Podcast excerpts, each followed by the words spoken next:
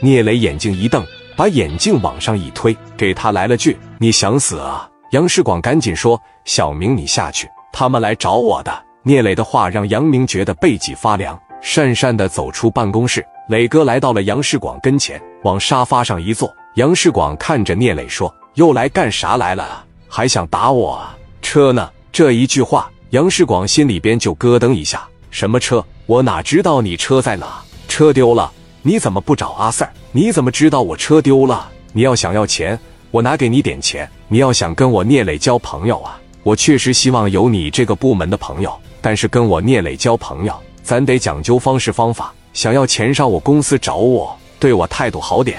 我还打算再买两台奥迪一百。我当时买那奥迪一百的时候，也没见你这么刁难的。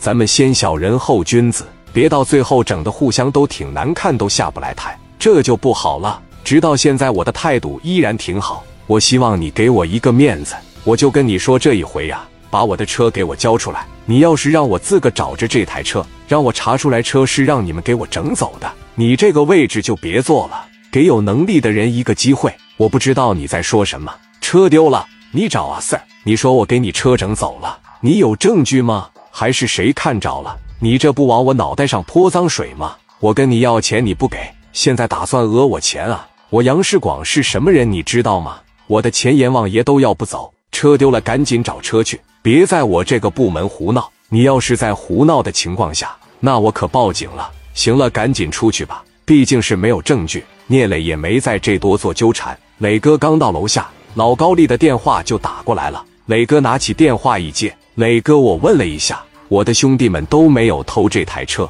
刚才回来了一波兄弟，告诉我，昨天晚上大概是一点钟左右，在街上看着那台车了，出了车祸了。”聂磊听到这句话的时候，犹如五雷轰顶。在哪出的事故？磊哥，你现在在哪呢？我现在就在这个小海海小关关部门呢。你在那等着我接你去呀？我带你去事故现场看看。老高丽开车过来，接着聂磊和刘爱丽来到了昨天的这个事故现场。看到这起事故的小偷，给聂磊简单形容了下昨天看到的场面。我就在这根电线杆的斜对面面馆里吃面，一辆白色的跑车嗡的一下子就过去了。紧接着我就听见轮胎吱的一声，光这一下子，那车就撞着电线杆上了。你看这电线杆不就撞歪了吗？看清是谁开的这台车吗？嗯，好像跟你年龄差不多吧，身高大概有一米七五到一米八之间，分头，穿了一条蓝色的牛仔裤，左腿有几个破洞的那种。他还戴了一块劳力士的手表。